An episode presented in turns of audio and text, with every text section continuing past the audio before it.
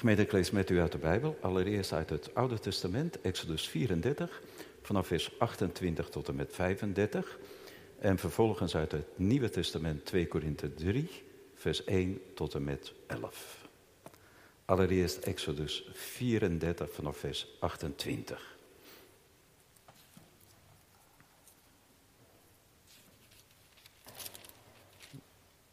Hij, Mozes, was daar namelijk veertig dagen en veertig nachten bij de Heer. Hij at geen brood en dronk geen water. En God schreef op de tafelen de woorden van het verbond, de tien woorden. En het gebeurde toen Mozes van de berg, af, van de berg Sinaï afdaalde. De twee tafelen van de getuigenis waren in Mozes' hand. Toen hij van de berg afdaalde, dat Mozes niet wist dat de huid van zijn gezicht glansde, omdat de Heere met hem gesproken had. Aaron en al de Israëlieten keken Mozes aan en zie, de huid van zijn gezicht glansde.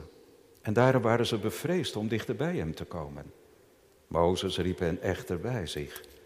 Aaron en al de leiders van de gemeenschap keerden naar hem terug. En Mozes sprak tot hen. Daarna kwamen al de Israëlieten naar voren en hij gebood hen alles wat de Heer met hen besproken had op de berg Sinaï. Nadat Mozes geëindigd had met hen te spreken, legde hij een doek over zijn gezicht. Maar telkens wanneer Mozes voor het aangezicht van de Heer kwam om met hem te spreken, deed hij de doek af totdat hij weer naar buiten ging. En wanneer hij naar buiten gegaan was, sprak hij tot de Israëlieten wat hem geboden was. En als de Israëlieten aan het gezicht van Mozes zagen dat de huid van het gezicht van Mozes glansde, dan deed Mozes de doek weer over zijn gezicht, totdat hij naar binnen ging om met hem te spreken.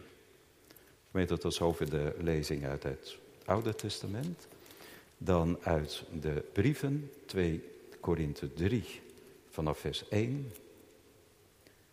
Beginnen wij onszelf weer aan te bevelen? Of hebben wij, zoals sommige aanbevelingsbrieven voor u nodig of aanbevelingsbrieven van u? U bent onze brief, geschreven in onze harten, gekend en gelezen door alle mensen. Het is immers openbaar geworden dat u een brief van Christus bent, door onze bediening opgesteld, geschreven niet met inkt, maar door de geest van de levende God. Niet op stenen tafelen, maar op tafelen van vlees, van de harten. Zo'n vertrouwen nu hebben wij door Christus op God. Niet omdat wij van onszelf bekwaam zijn iets te denken, als was het uit onszelf, maar onze bekwaamheid is uit God. Hij heeft ons namelijk bekwaam gemaakt om dienaars van het nieuwe verbond te zijn. Niet van de letter, maar van de geest. Want de letter dood. Maar de geest maakt levend. Als nu de bediening van de dood met letters in stenen gegrift in heerlijkheid was, zodat de Israëlieten hun ogen niet op het gezicht van Mozes gericht konden houden vanwege de heerlijkheid van zijn gezicht, hoewel die niet gedaan zou worden, hoeveel te meer zal dan de bediening van de geest in heerlijkheid zijn. Want als de bediening van de verdoemenis alle heerlijkheid geweest is, veel meer is de bediening van de gerechtigheid overvloedig in heerlijkheid. Immers, zelfs dat wat verheerlijkt was, is in dit opzicht niet heerlijk geweest vergeleken met de alles overtreffende heerlijkheid. Want als wat er niet gedaan wordt in heerlijkheid was, veel meer is wat blijft in eerlijkheid. Gemeente, tot zover de lezing uit de Bijbel. We willen in de preek vooral stilstaan bij vers 6 tot en met 8 van 2 Korinthe 3. Ik lees dat nog een keer met u. Hij heeft ons namelijk bekwaam gemaakt om dienaars van het nieuwe verbond te zijn. Niet van de letter, maar van de geest. Want de letter doodt, maar de geest maakt levend.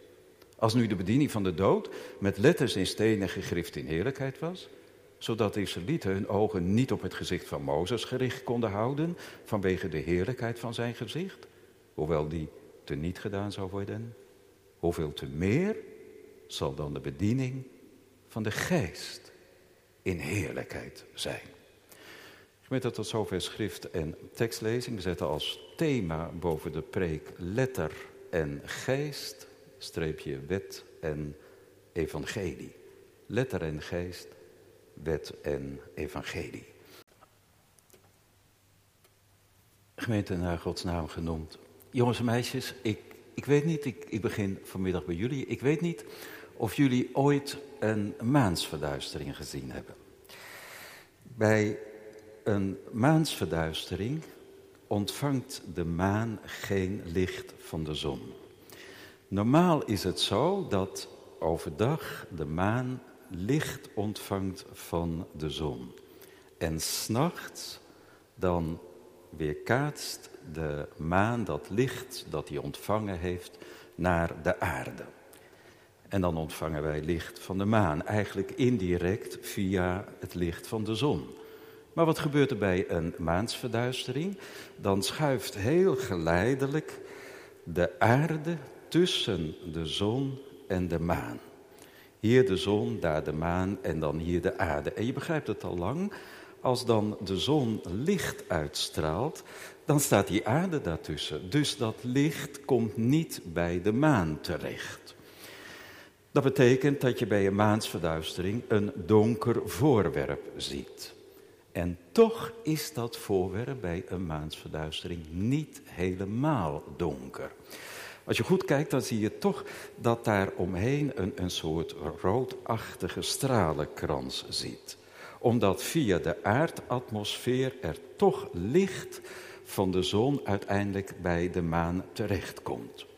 Maar hoe je het ook wendt of keert, als je nou bijvoorbeeld het licht van de zon, de warmte van de zon, de energie van de zon, eh, zo heerlijk om, om, om je te koesteren in, in de warmte en, en het licht, de stralen van de zon. Als je dat allemaal vergelijkt met het licht van de maan s'nachts, of bij een maansverduistering, dan valt dat licht van de maan, ook bij een maansverduistering, ook al is er dan een prachtig stralenkransje omheen, dat valt toch wat in het niet.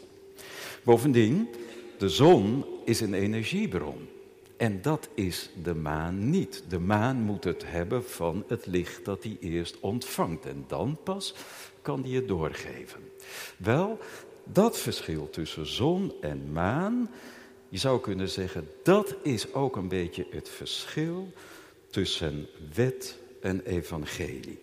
Tussen letter en geest. Waar Paulus het in 2 Korinthe 3 over heeft. Als hij het heeft over de, de bediening van de wet en de bediening van het nieuwe verbond van het evangelie.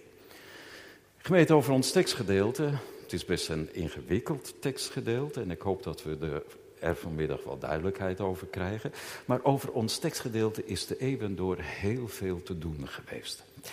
Er is ook heel veel misbruik van gemaakt. En vooral van die twee woorden letter en geest. Allerlei mensen hebben die twee woorden heel erg tegen elkaar uitgespeeld. Men zei, zie je wel, die letter van de wet, die doodt alleen maar. Weg met die dodende letter, weg met de wet. En de geest, die maakt vrij. Dus in de naam van de vrijheid van de geest, weg met de wetten en leef in de vrijheid van de geest.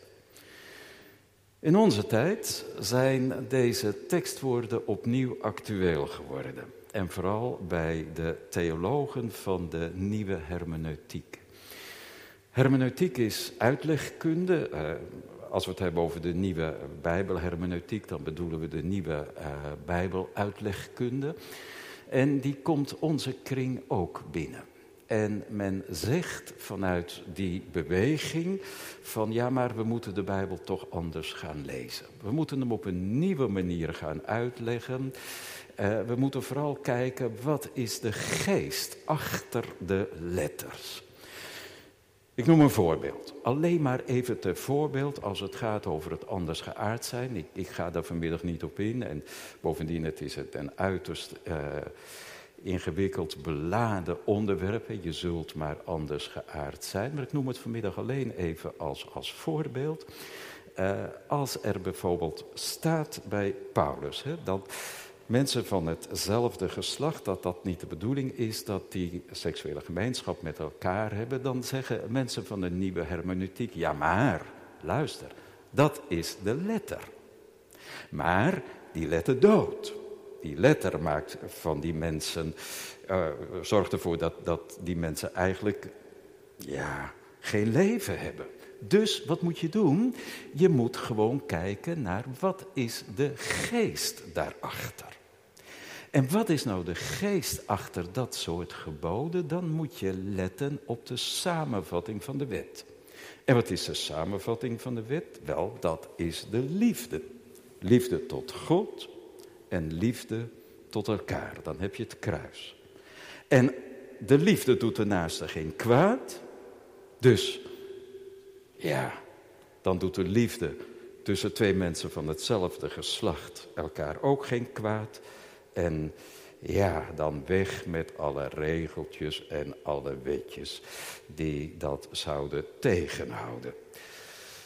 En Paulus, hij maakt het extra ingewikkeld. Want hij zegt onomwonden dat hij geen dienaar van de letter is, maar dat hij dienaar van de geest is. Dus wat zeggen die mensen als Paulus het dan over dat soort wetjes heeft? Hij is geen dienaar van de letter, weg met die letters. Hij is dienaar van de geest. Alleen, het is toch wel wat ingewikkelder. Want wat doet Paulus? Aan de ene kant zegt hij heel duidelijk: Ik ben dienaar van het evangelie, van de geest, en niet van de wet en van de lettertjes van het oude verbond. Dat niet. En toch, terwijl hij dat zegt, geeft hij meteen in zijn brieven wel allerlei richtlijnen om volgens de geboden van de Heer te leven. En toch is hij dienaar van de geest. Gemeente, om het toch wat duidelijker te krijgen, wil ik vanmiddag graag eerst even inzoomen op wat het nou is om dienaar van de letter te zijn. En die letters, waar het hier over gaat, die hebben alles te maken met de letters in die twee stenen tafelen. Die Mozes kreeg van de Heer op de berg. Letters in stenen gegrift. En dat is de bediening van de letter die doodt, zegt Paulus. En in vers 9 is die heel radicaal. Hij zegt die bediening is een bediening van de verdoemenis. En in vers 11 zegt hij, er blijft niks van over, het wordt allemaal teniet gedaan. En dan heeft hij het over de bediening van het oude verbond. Van die wet. Met zijn ge- en verboden, gij zult en gij zult niet. De bediening van de donder en de bliksem van de Sinaï en de rokende berg. En dan, als je dan kijkt naar het volk, dan zie je dat het volk steeds verder achteruit week. Want het was vreselijk. Die rokende berg, die woorden, het volk kon het allemaal niet verdragen. Ik kan me voorstellen dat er intussen iemand is die denkt, ja, wacht even. Wat is er eigenlijk mis met de wet? We horen hem toch iedere zondagochtend in de kerk. En we hebben zojuist gezongen, hoe lief heb ik uw wet? En waarom zegt Paulus er dan zulke negatieve dingen over? Zelfs dat de wet zou doden. Gemeente, omdat die wet wel veel eisen stelt, maar niet de mogelijkheid geeft om ooit aan die eisen te voldoen. De wet veroordeelt, de wet werpt ons neer en slaat ons tegen de grond. Die wet bereikt het oor wel, maar komt ten diepste niet in ons hart. Die wet brengt ons niet tot het heil. Het blijft allemaal op afstand. We blijven heel ons leven ten diepste als we het via de wet proberen met die wet overhoop liggen. Want die wet brengt nooit tot zaligheid. Dat kan alleen de geest. En ligt dat nou aan de wet? Nee, die wet is prima. Die wet is heilig, die wet is goed. Wetten van Gods wegen zijn ons gegeven tot heil en tot zegen. Gemeente, wat zou de wereld er anders uitzien als iedereen wereldwijd nou alleen eens zou leven naar de tien geboden? Wat zou de wereld er anders uitzien? En die wet is eigenlijk één grote spiegel. die ons voorgehouden wordt. En als zondagochtends in, in de dienst de wet wordt voorgelezen, dan wordt ons als het ware één grote spiegel voorgehouden. Met de uitnodiging van kijk daar nou eens in. En wat zien we dan als we heel eerlijk zijn? Dan zien we een zondaar misvormd door duizend zonden. In het licht van de wet blijft er van ons helemaal niks over. En vanuit de wet horen we het vonnis. En wat is het vonnis? De dood. En dan moeten we de wet nog gelijk geven ook. En van hieruit snappen we dat Paulus zegt, de letter van de wet dood. Die laat niks van ons over. Alleen, als je dat tot je laat door inwerken, dan, dan denk je, hoe kan het? Dat Paulus in vers 7 dan zegt dat de bediening van die dood, van de letter, van de wet en zo, toch ook een bediening in heerlijkheid is. Paulus, je spreekt jezelf toch tegen? Je zegt het is een bediening van de dood, tot de verdoemenis. En aan de andere kant zeg je, ja maar, het is ook een bediening in heerlijkheid, in doxa, in glorie. En gemeente, dat is de wet ook. Ik weet niet of u of jij ooit in Israël geweest bent en daar het feest van Simchat Torah, van de vreugde van de wet hebt meegemaakt. Dat is zo'n prachtig feest. En dan zie je die Joodse jochies met die keppeltjes op en dan, dan hebben ze zo'n Torahrol, zo'n wetsrol in de armen en ze dansen en ze juichen en ze springen, ze zingen voor de Heer uit dank voor de wet, voor de Torah. Zo blij en dankbaar zijn ze voor de Torah. Want zeggen ze, stel dat we die niet zouden hebben. Dan zouden we zomaar onwetend allerlei zonde kunnen doen. Zonder dat we het zouden beseffen. De Heere zij geloofd voor zijn wet. Gemeente, om iets van de heerlijkheid van de wet te begrijpen, moeten we even teruggaan naar Exodus 34. Ik heb dat natuurlijk niet voor niks gelezen. En daar lezen we over de tweede keer dat Mozes uh, twee stenen tafelen krijgt. Die eerste keer had hij ze kapot gegooid. Uh, vanwege ja, die dienst rond dat gouden kalf van het volk toen hij beneden kwam. Maar dan moet hij opnieuw de berg op. En dan die tweede keer blijft hij maar liefst veertig dagen en veertig nachten op de berg. Bij de Heer. Want de Heer komt ook. God enkel licht voor wiens gezicht niet zuiver wordt bevonden. Die God. En aan de andere kant Mozes. Mens. En je zou kunnen zeggen, daar op die berg, die veertig dagen en die veertig nachten, is God als het ware als een grote zon. Met zijn heerlijkheid, zijn majesteit, zijn doxa, zijn glorie. Zijn licht uitstralend. En Mozes is daar als het ware als de maan. En wat doet de Heer met die glans die hij uitstraalt?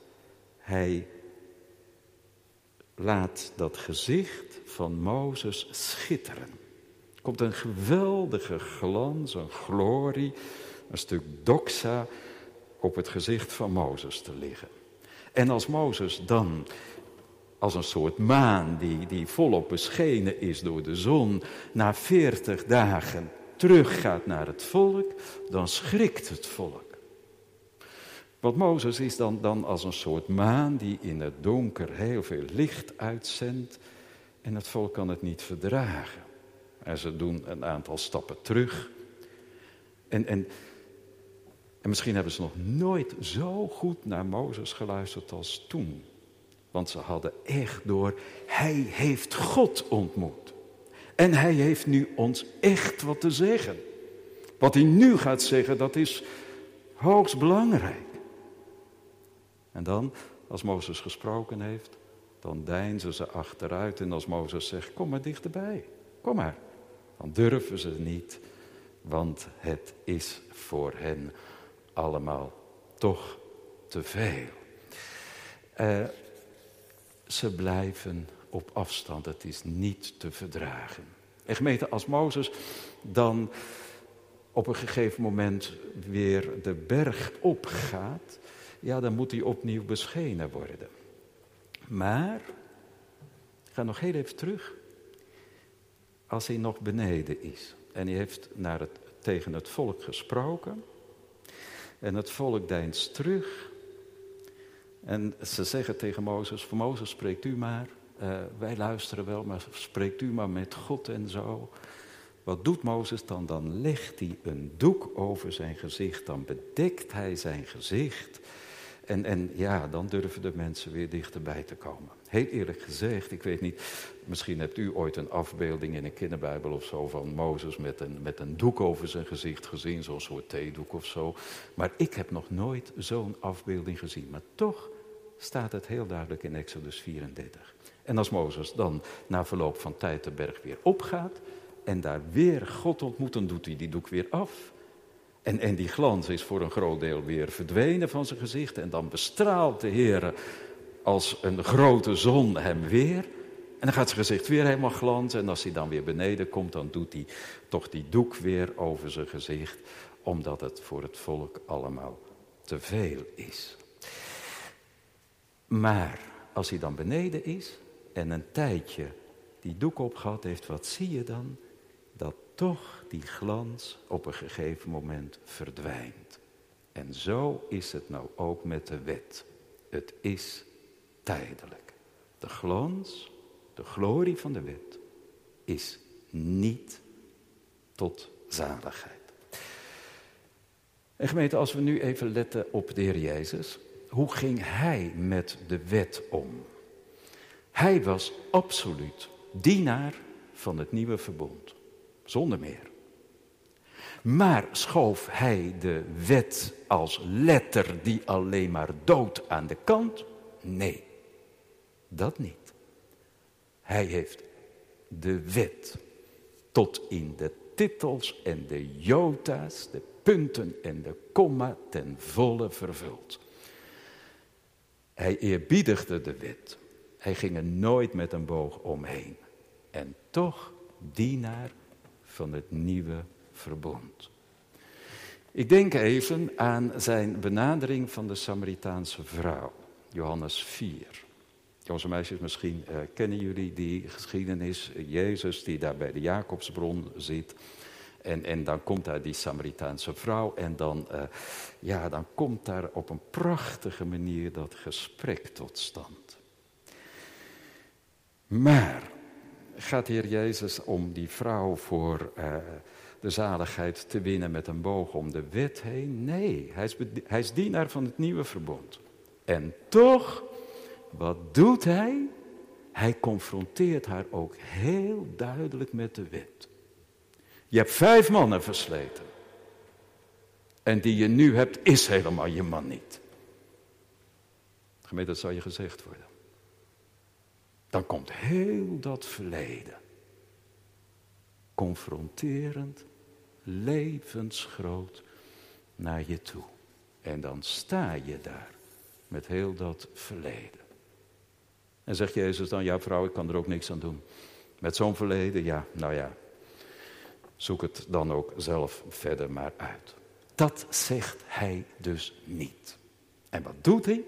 Hij biedt haar levend water aan. En wat lezen we dan verderop van die vrouw? Dat ze dan te midden van haar volksgenoten Jezus beleidt als de Christus. Prachtig. Die Jezus die niet blijft steken bij de wet, we mogen nooit, nooit blijven steken bij de wet. Het moet verder. Het moet ten diepste naar de harten. Het moet een innerlijke zaak worden. Want de wet was iets uiterlijks. Kil, hard op steen, koud. Regels die je angstvallig kon proberen te houden om niet verloren te gaan, maar het lukt echt helemaal nooit. Eigenlijk is het heel triest dat er nog steeds mensen zijn die het via de wet proberen. Via uiterlijkheden, regeltjes, wetjes enzovoort enzovoort. En als het ware, ja, proberen ze vanuit het houden van allerlei regeltjes, proberen ze een beetje op te klimmen tot God, in de hoop dat God ook een beetje naar hen toe komt en dat het op die manier toch een soort rechtvaardiging wordt. En wat krijg je dan? De rechtvaardiging van de rechtvaardige. En is dat de bedoeling? Nee. Nee. Het is de rechtvaardiging van de goddeloze. De heer Jezus is niet gekomen om te zoeken en zalig te maken wat rechtvaardig was, maar wat verloren was. Hij rechtvaardigt goddeloze. Ik zal nooit die vrouw vergeten in een van de gemeenten die ik ooit mocht dienen. En ze ging nogal eens naar een naburige gemeente waar het allemaal toch iets anders en naartoe ging. En op een gegeven moment vroeg ik haar, ik zeg, waarom doet u dat? Ah, zuster, dat heeft niet met uw preken te maken of zo, maar, maar ik, ik zal het u vertellen, misschien snapt u het. Ze zegt, dan ga ik extra vroeg. En, en dan ga ik letten op al die mensen die binnenkomen. En ze zegt, dat vind ik zo geweldig. Al die mensen, zo keurig in het zwart en zo eerbiedig. En, en zegt ze, voordat de dominee dan nog maar één woord gezegd heeft, dan heb ik al zoveel zegen ontvangen. Kunnen we daarmee God ontmoeten? Gemeente, dat is allemaal buitenkant. Daarmee zal het niet gaan. Het moet dieper. Het moet terechtkomen in ons hart.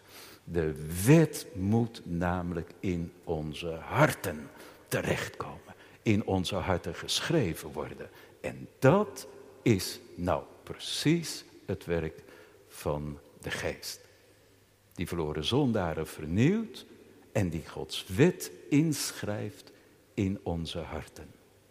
En dat is precies wat de profeten hebben geprofeteerd. Jeremia 31. Ik zal mijn wet in hun binnenste geven en zal die in hun hart schrijven. Ezekiel 36. Ik zal mijn geest in uw binnenste geven. En ik zal maken dat u in mijn verordeningen zult wandelen. Gemeente wat God aan Mozes gaf in zijn wet. Dat kompas goed tot zijn recht als Christus door zijn geest in onze harten woont. Dan krijgen we zijn wet echt lief en dan willen we ook niet anders meer dan naar die wet te leven. Als Christus die wet in onze harten schrijft, dan is die wet ons op het lijf geschreven. En dan snappen we ook dat Paulus zich een dienaar van het nieuwe verbond noemt. Een dienaar van de geest. Want dat is zoveel heerlijker. Dat is niet alleen maar een bediening van de letter, maar daar klinkt genade in door. Vrede, vertroosting, geest, leven, liefde enzovoort. Gemeente, eigenlijk is er niks mooiers dan om dienaar van het nieuwe verbond te zijn. Dat wil zeggen Christus aanprijzen aanbevelen. Niet blijven hangen in wetjes en regeltjes, maar de Heer Jezus, de zaligmaker, aanprijzen, uitdelen. De velerlei genade van God. Jonglui, misschien, ik weet helemaal niet of je toekomstplannen hebt, maar misschien heb je er stiekem wel eens op gehoopt om, ja, de Heer Jezus later te mogen aanprijzen. Om dienaar van het nieuwe verbond te zijn. Zo bijzonder. Dat is het mooiste, het belangrijkste werk van een dominee. En een dominee heeft ook tijd nodig om preken voor te bereiden. Zal nooit vergeten in een van de gemeenten waar ik uh, afscheid zou nemen in verband met een beroep naar elders.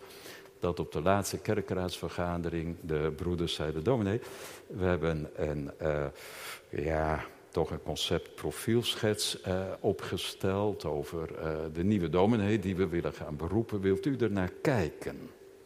Nou, ik was heel benieuwd. En uh, ja, ze zochten echt een schaap met vijf poten. Hij moest dit kunnen, hij moest dat kunnen en dat en dat. En nou, een, een heel bijzondere dominee zochten ze. Veel bijzonderder dan ik. Uh, maar ik schrok wel. Want wat stond er niet op? Helemaal niets over de prediking. Ik zei, broeders, er mist iets. En ze snapten niet waar ik het over had. En toen ik het zei, van er staat niks over de prediking op. Toen zeiden ze, ja, maar dat is toch vanzelfsprekend. Dat is dus niet vanzelfsprekend. Je zult maar een dienaar van het oude verbond krijgen. Die alleen maar met de letter die dood komt. De wet, de Sinaï, de donder van de wet. En dan punt uit. Dat kan toch niet? De prediking is toch van levensbelang. Het gaat erom dat we de gemeente heen drijven met de zaligmaker. En ja, dat er dat leven komt uit de geest. Dat Christus door zijn geest in onze harten komt wonen. En, en daar moet in de prediking toch naartoe worden gewerkt. Door dienaren van het nieuwe verbond. En gemeente dan, ja, dat nieuwe verbond. Misschien denkt iemand, ja, maar eh, heeft het oude dan afgedaan? Ach, ja, er, er wordt zoveel geschreven over verbonden en zo, en, en twee of drie verbonden. Ach, eigenlijk is er maar één verbond. En van het oude verbond is Mozes de middelaar. En van het nieuwe verbond is Christus de middelaar. En, en door het verzoeningswerk van Christus wordt het nieuwe verbond helemaal nieuw. En dan wordt het ook nog pinksteren. En dan komt de geest er in zijn volheid in mee. En, en de geest komt in de gemeente wonen. En wat doet die geest dan wel? Precies wat geprofiteerd was door Ezekiel. Die zorgt ervoor dat we een nieuw hart krijgen. Want de geest is Heer en maakt levend. En dan neemt hij dat oude stenen hart weg. En dan krijgen we een nieuw hart. Dat klopt. Van liefde voor de Heer, een nieuwe geest. En wat doet hij dan nog meer? Dan schrijft hij zijn wet in ons binnenste. En dan krijgen we die wet lief. En waar we vroeger misschien, weet ik, wat voor hekel aan hadden, dat wordt voor ons een liefdedienst. Om die te doen uit dankbaarheid. En dan denk ik even aan de catechismusvraag en antwoord 115, waarin het verlangen doorklinkt om meer en meer het beeld van Christus te vertonen. Om te leven zoals Hij het van ons vraagt. En dan doen we dat niet als een soort slavendienst of zo, maar omdat we de Heer geen verdriet willen doen. Wat denkt u in een huwelijk? Dan weet je toch precies waar je je man of je vrouw mee irriteert. En dat probeer je toch te vermijden. Want je weet het gewoon, als ik dat doe, of als ik dat niet doe, ja, heb ik een probleem. Nou, zo ook ten opzichte van de Heer. Die wet ons op het lijf geschreven, om uit wederliefde tot Hem die ons eerst lief had, Hem te dienen zoals Hij het van ons vraagt. En gemeente, dan, dan kunnen we het bij ja, dat maanlicht alleen niet meer uithouden. Dan hebben we de zonnestralen van de zon der gerechtigheid steeds weer nodig. Psalm 89, die zingt over de duurzaamheid van de zon en de glans van haar stralen. En dan verdwijnt ja, dat zwarte van die letter meer en meer. En als er misschien vanmiddag toch nog iemand is die denkt, ja oké, maar toch, toch probeer ik het nog even via de wet en via de regeltjes. Weet u, weet je, geen enkele eis zul je ooit kunnen volbrengen. De wet zal u of jou nooit levend maken. Met de wet is het als met de maan. Hij hoort ten diepste bij de nacht. En het wordt met de wet alleen nooit dag. En waar we het nog verwachten van de wet. Wat is het dan belangrijk dat de Jezus zomaar met ons opkomt lopen als we nog in het donker wandelen. Net als bij de Emmausgangers. En dat hij dan het gesprek met ons begint. En gaat Jezus dan met een boog om de wet heen bij de Emmausgangers? Wel nee. Hij confronteert ze heel duidelijk met de wet. Onverstandige, trage van hart, om niet te geloven. Ze worden als ongelovigen even neergezet. En zegt hij dan, stelletje ongelovigen, ga nu maar verder. Loop maar door in het donker waarin jullie verkeren. Wel nee, zeker niet. Dan, dan gaat de Bijbel open. En dan gaat hij vertellen. Heel de weg der zaligheid. Zijn weg. En dan komt de geest erin mee. En hun harten, die gaan branden. En dan breekt het licht echt door. Te midden van de duisternis van zo even. En ze krijgen volop zicht op de zaligmaker. En dan worden die Emmausgangers op hun beurt ook dienaars van het nieuwe verbond. En ook al is het dan al avond, ze gaan met de glans van Christus bediening, waar ze mee bestraald werden, zo naar de broeders, naar de anderen, om reflectoren van Christus te zijn. En dat is toch de bedoeling, ook in Gouda en omgeving. Amen.